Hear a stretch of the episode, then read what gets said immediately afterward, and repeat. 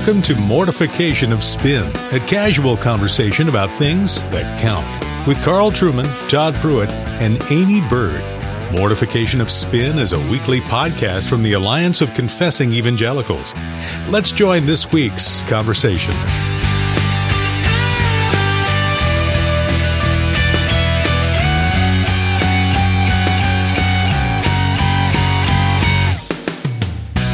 Welcome to Mortification of Spin. Today we're going to tackle a ticklish subject.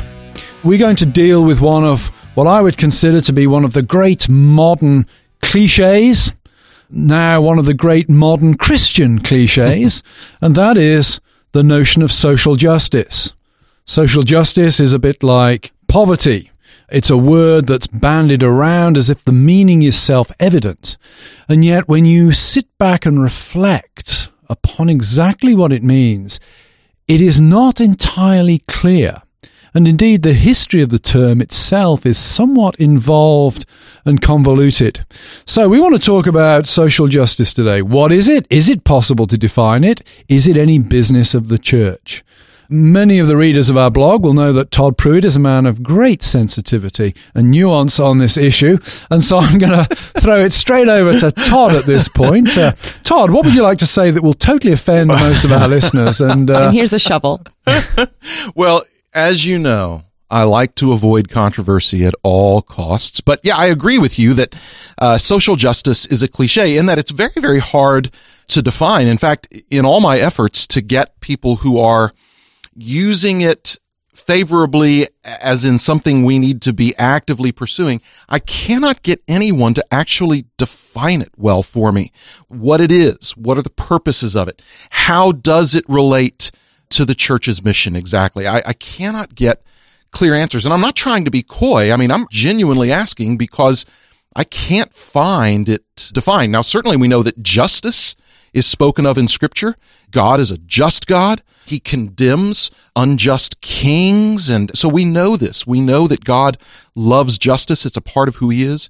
And we ought to care about justice. What I don't understand is what exactly social justice means. And what concerns me about that is that it's become very, very popular, increasingly popular among conservative evangelicals and um, in my own denomination, the Presbyterian Church in America. We're seeing it among people who identify themselves as Reformed and that kind of thing.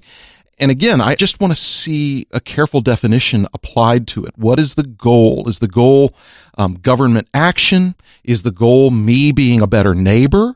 What exactly is the goal, and how does it relate to the church's mission? Well, it's interesting. Uh, I mean, the origins of the term uh, we really find it in, in the philosopher Aristotle. Uh, you know, justice for Aristotle was giving each person his due.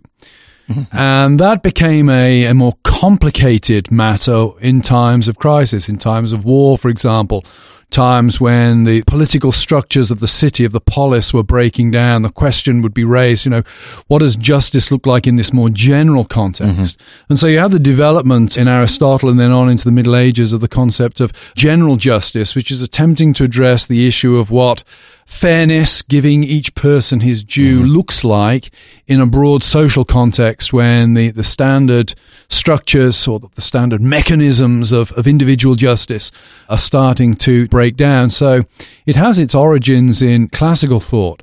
I think what we see today is that the term has, and again, here I'm going to use a, a rather loaded way of putting it, but I think the term has been hijacked mm-hmm.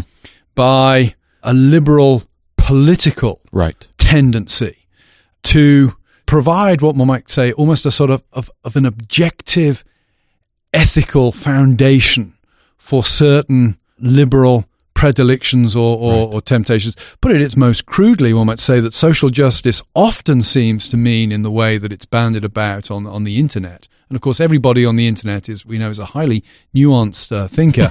the way the term is banded around, it seems to mean racial fairness, for right. want of a better right. word. The term has become vaguer than it was historically and has come to be more narrowly focused, particularly in North America at this moment in time, on issues of racial tension.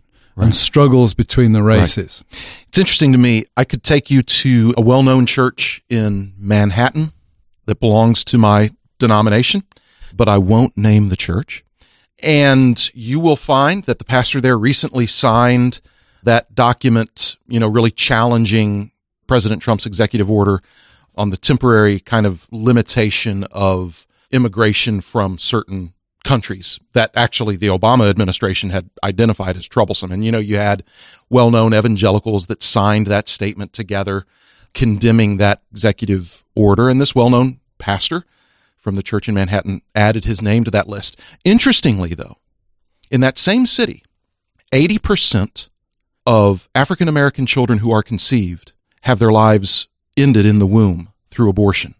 And that same church, there is a conscious decision that they don't say anything about abortion. They don't have any materials in their areas where they carry various materials on abortion, lest they offend some people who might come to their church, some secular people from Manhattan who might visit their church.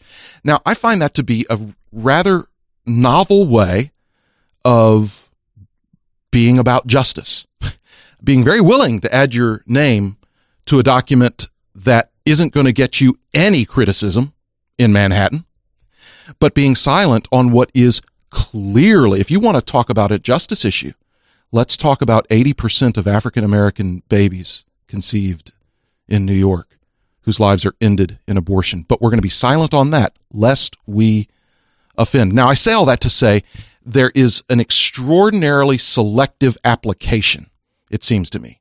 I think we're kind of all selective if we're being social justice advocates. Like when I think of that term and how I've seen it used according to my own definition I've put together then in my head, I, it seems to be used today to help the oppressed.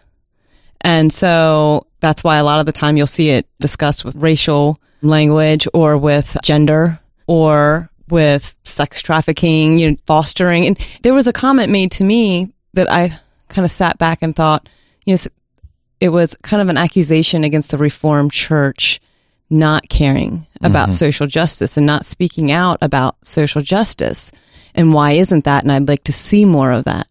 And I kind of sat back and I, I just kind of pictured my own OPC church and all of the people in my church and, and the different things that they do right. to help the oppressed. And I thought, right.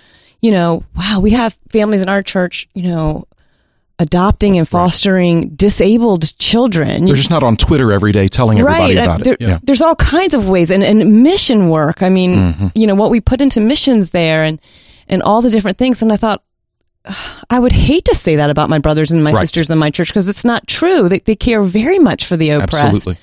But I think that just the way I understood it, I've always looked at that issue more caring for the oppressed as you know, we've got the, the two laws love God with all your heart and mm-hmm. all your mind and all your soul, and then love your neighbor as yourself. Mm-hmm. And I think that that falls under, you know, loving our neighbor. Sure. And that's something that we can talk about with unbelievers too, because, you know, everybody was created by God and we're, we're all called to love our neighbor. And the thing that's challenging about that, because I agree with you, is that you can't leave that in the world of the abstract or, right. or the government program. You actually have to put feet it's a and hands to personal call. Exactly. We've got a quotation here from Michael Novak in his uh, recent book, the late Michael Novak mm-hmm. in his recent book. It was his last book on social justice. In most modern progressive usage, the cry for social justice is not a cry for greater virtue on the part of the citizenry. Indeed, the citizenry is deemed to lack sufficient virtue to such an extent that the state must intervene and effect by coercion the redistribution that individuals lack the virtue to effect on their mm-hmm. own. That's a powerful statement. And I would wonder, set that over against the background of the critique that a philosopher like Alasdair MacIntyre has made of contemporary society, that we have lost the grand ethical narrative that allows us as, as a society to have constructive ethical conversations. Mm. And I would also want to add a second aspect of that and say another part of the problem is justice, traditionally and historically, is a function of a virtuous citizenry. Right. Mm-hmm. That you cannot ultimately legislate justice in the truest sense of the word. You have to produce a citizenry, a society of people who are virtuously mm. just. Mm-hmm. So, you can riot on as many streets as you want. You can join as many lobby groups as you want. You can sign as many petitions as you want. But the problem of justice is much deeper than the symptomatic issue of, say, racism or something like that, that people are addressing head on. What we're really seeing in the vacuous way social justice is being used as a term now is the vacuous nature of moral society. There is no real content, it seems to me, to modern society, or no agreed moral content that allows us actually to give any meaningful content to the term social justice whatsoever. And I think you can find that when you ask people, so what do you mean by social justice? Do you mean equality of opportunity? Do you mean equality of outcome? Those are two different things, right. and you have to achieve them in different ways. What do you mean by justice? Right. Is it opportunity? Is it outcome? It's a very, very basic question. Yeah, exactly. And, and that's part of the struggle is that everybody I ask about this and I press on this gives me different definitions of justice. It's interesting because if achieving social justice is about me as a Christian living as a Christian among my neighbors, i.e., back to your point, Aimee, mm-hmm. the, the great commandment that's just like the greatest commandment, loving my neighbor, then that becomes something that I shouldn't be out tweeting about or signing petitions about. It's about typically rather private behavior, good works done without a spotlight on it. I'm not going to get credit for it, that kind of thing. Is that how we go about it? Or, or is it about lobbying politicians? Now, I think that it's perfectly appropriate in various ways for Christians to speak to our elected officials. We're citizens in a free society. But how much of this are we going to make the church's mission? In other words, how much of the gospel or how much is, of the Great Commission is going to get collapsed into this nebulous idea of social justice? There's a church in a well known Reformed denomination that operates a politically liberal political action committee out of their church's offices. I don't even know how much of the membership of the church realizes that that's going on. But it's a political action committee that promotes the most left wing of causes on its website. It's interfaith, not interdenominational, but interfaith, promotes LGBTQ, et cetera, et cetera. And this is being operated out of a church office in an ostensibly conservative reformed denomination. Point I'm making by that is it's justified on the grounds of quote social justice. I I would say, and maybe I'm getting back on my confusion of kingdom soapbox here, uh-huh, but uh-huh. I mean, there's certainly a place for a pastor to preach against much oppression. Absolutely, know, from the Word of God in his in his um, sermons. If you're preaching through Amos, and you pre- should, you know, you should absolutely do that, and and to bear the fruit of the word of God, yes. to be sent out into the world and to love justice, yes. you know, and to love mercy mm-hmm. too.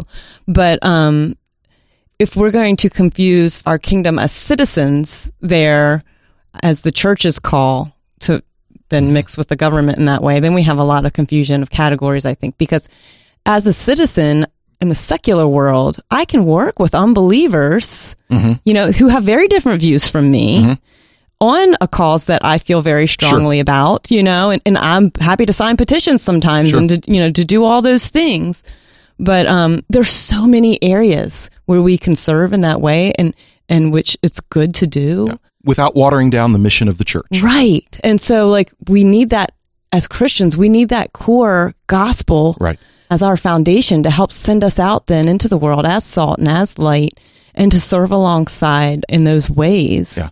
I need the church to continue to be centered and focused on the gospel and the ordinary means of grace. Mm-hmm. That's what I need. Because there's that sin that's in our own heart right. um, that needs to be addressed every Sunday. Mm-hmm. Um, and we don't want to confuse the sin that's out there, which is horrible right. too. Yeah, but it's easier for me to talk about and not societal, look at the sin in my own right. heart. It's easier for me to talk about societal, quote, systemic mm-hmm. sins than it is about the sin in me. Mm-hmm. It's easier to love humanity as a general concept yeah. mm-hmm. than it is to love the human beings the sin that becomes you actually what's out there and what those people are right, doing. Exactly. Yeah. And, and in place of, you know, the yeah. evil in my own heart. Mm-hmm. And I think we should not underestimate the transformative power of the pure gospel. Yes. The yeah. declaration of the life, death, and resurrection of the Lord Jesus Christ, when applied to the heart by the Holy Spirit, transforms us. Yes. Track that back to what I was saying a few moments ago about justice is ultimately a function not of legislation, but of a virtuous citizenry. Right.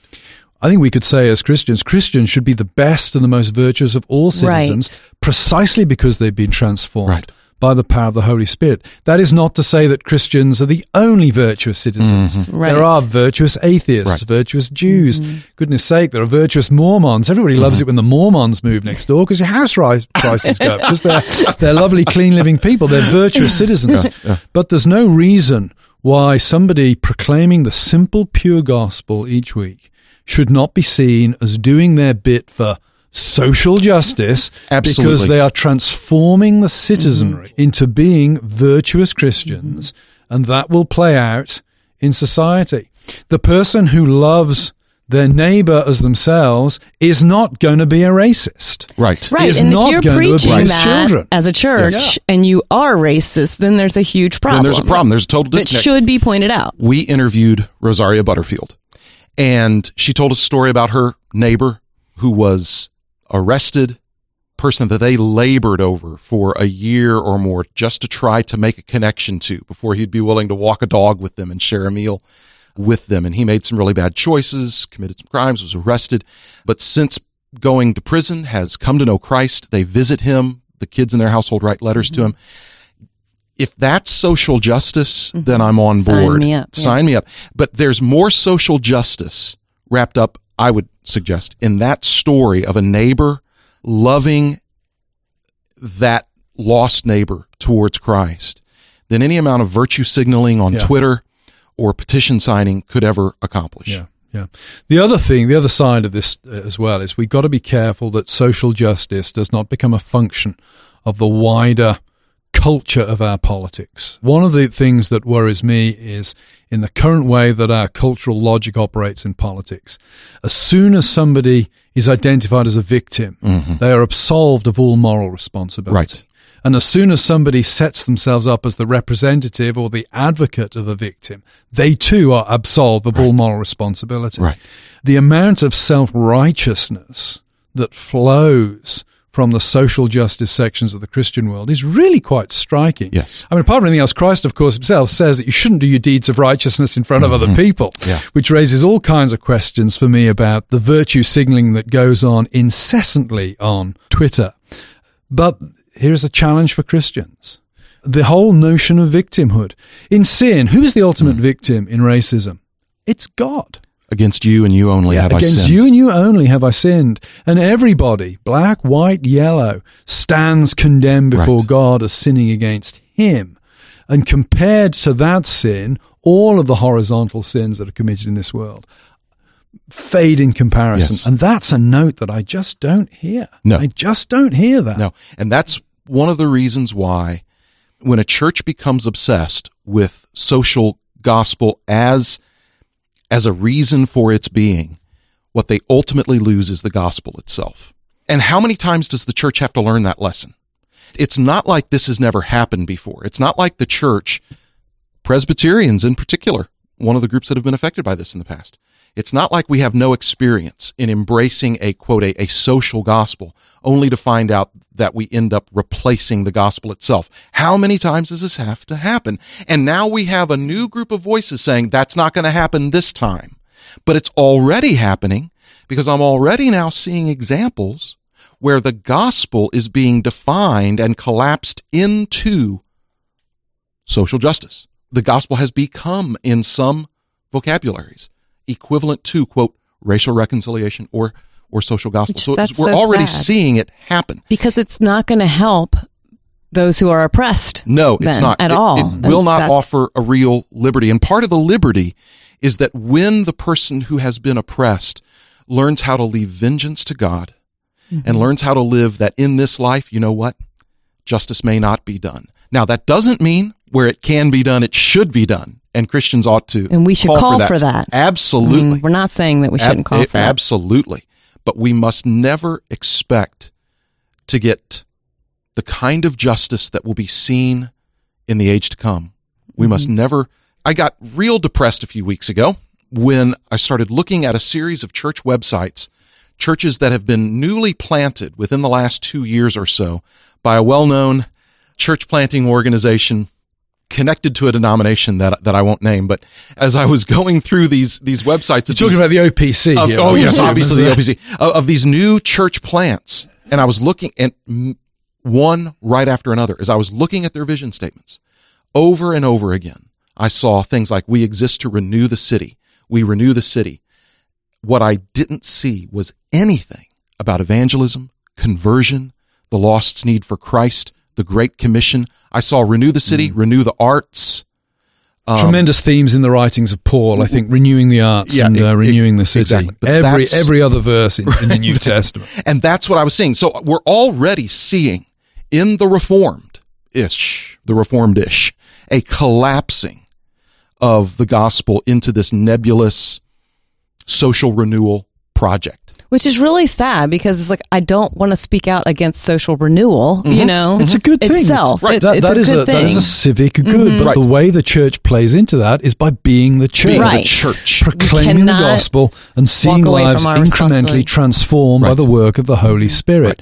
You cannot legislate New Testament righteousness. Right. You cannot. Yep. And the ordinary means of grace have always seemed weird, futile, and foolish. In Paul's day, Paul refers to the foolishness of his preaching.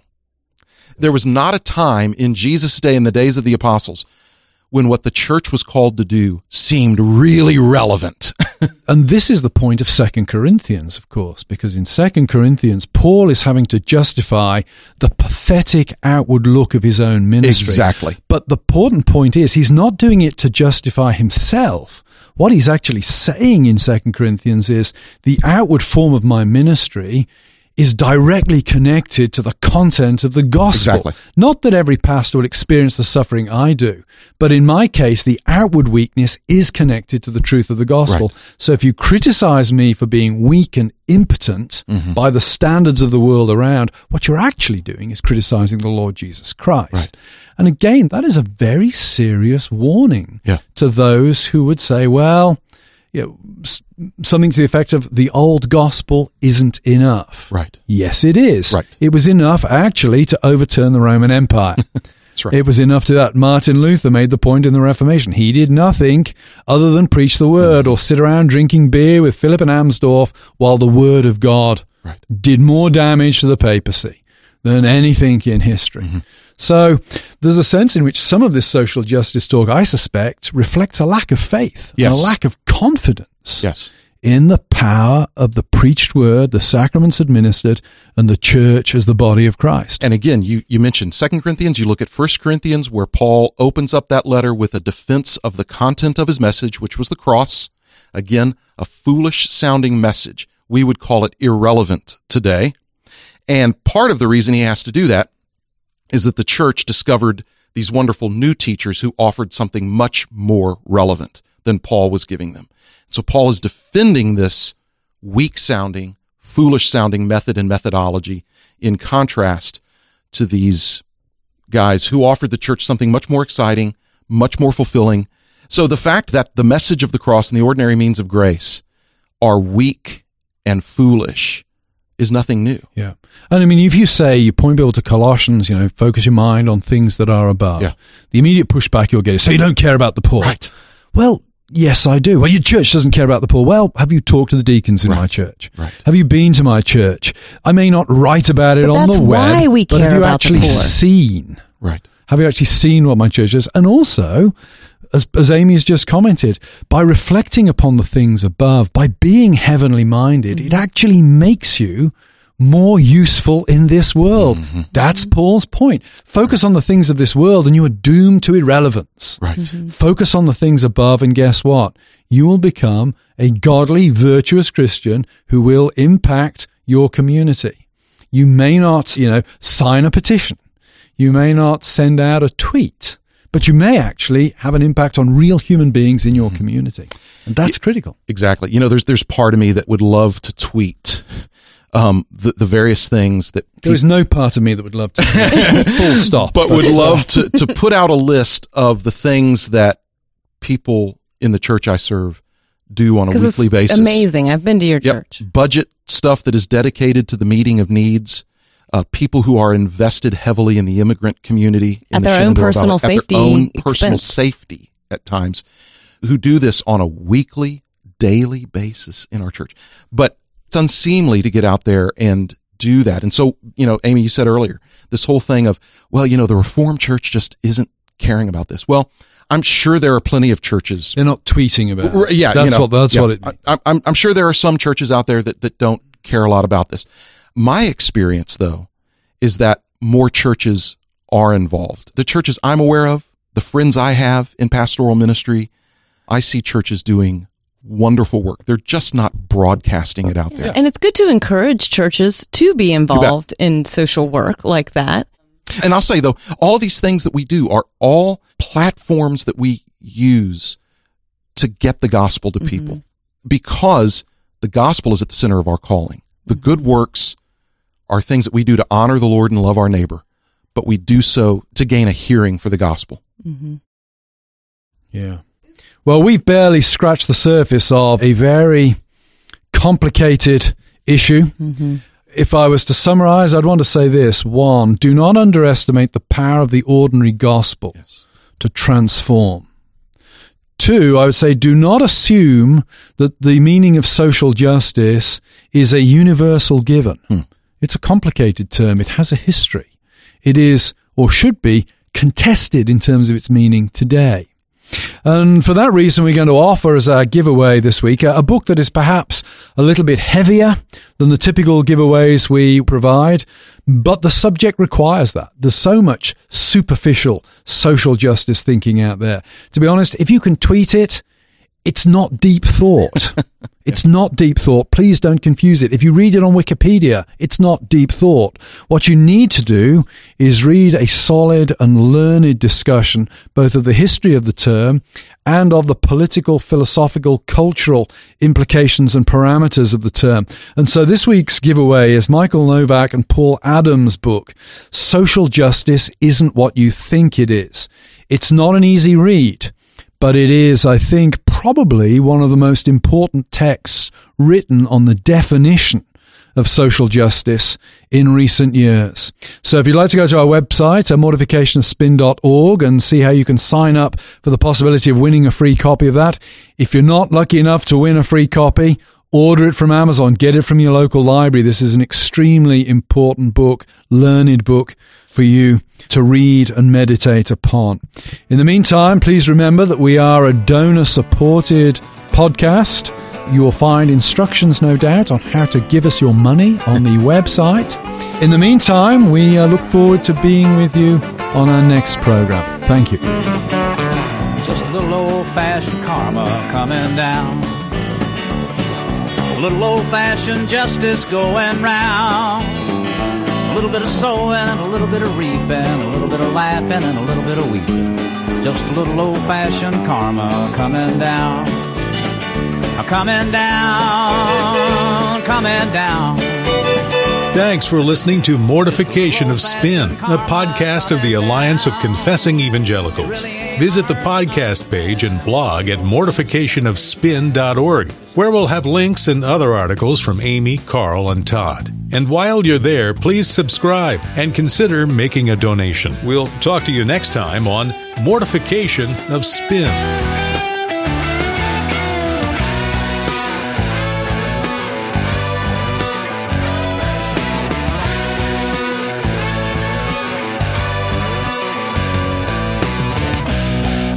Although Wawa makes a good sandwich. It's the one thing I miss about here is Wawa. You don't have a Wawa? We don't have we have Sheetz. Poor man's Wawa. Yeah, we have more. We have more Sheetz. We don't have a single Wawa. Need some Wawa. Wawa Wawa is one of the great wonders of the modern world. Absolutely is. That little shake machine,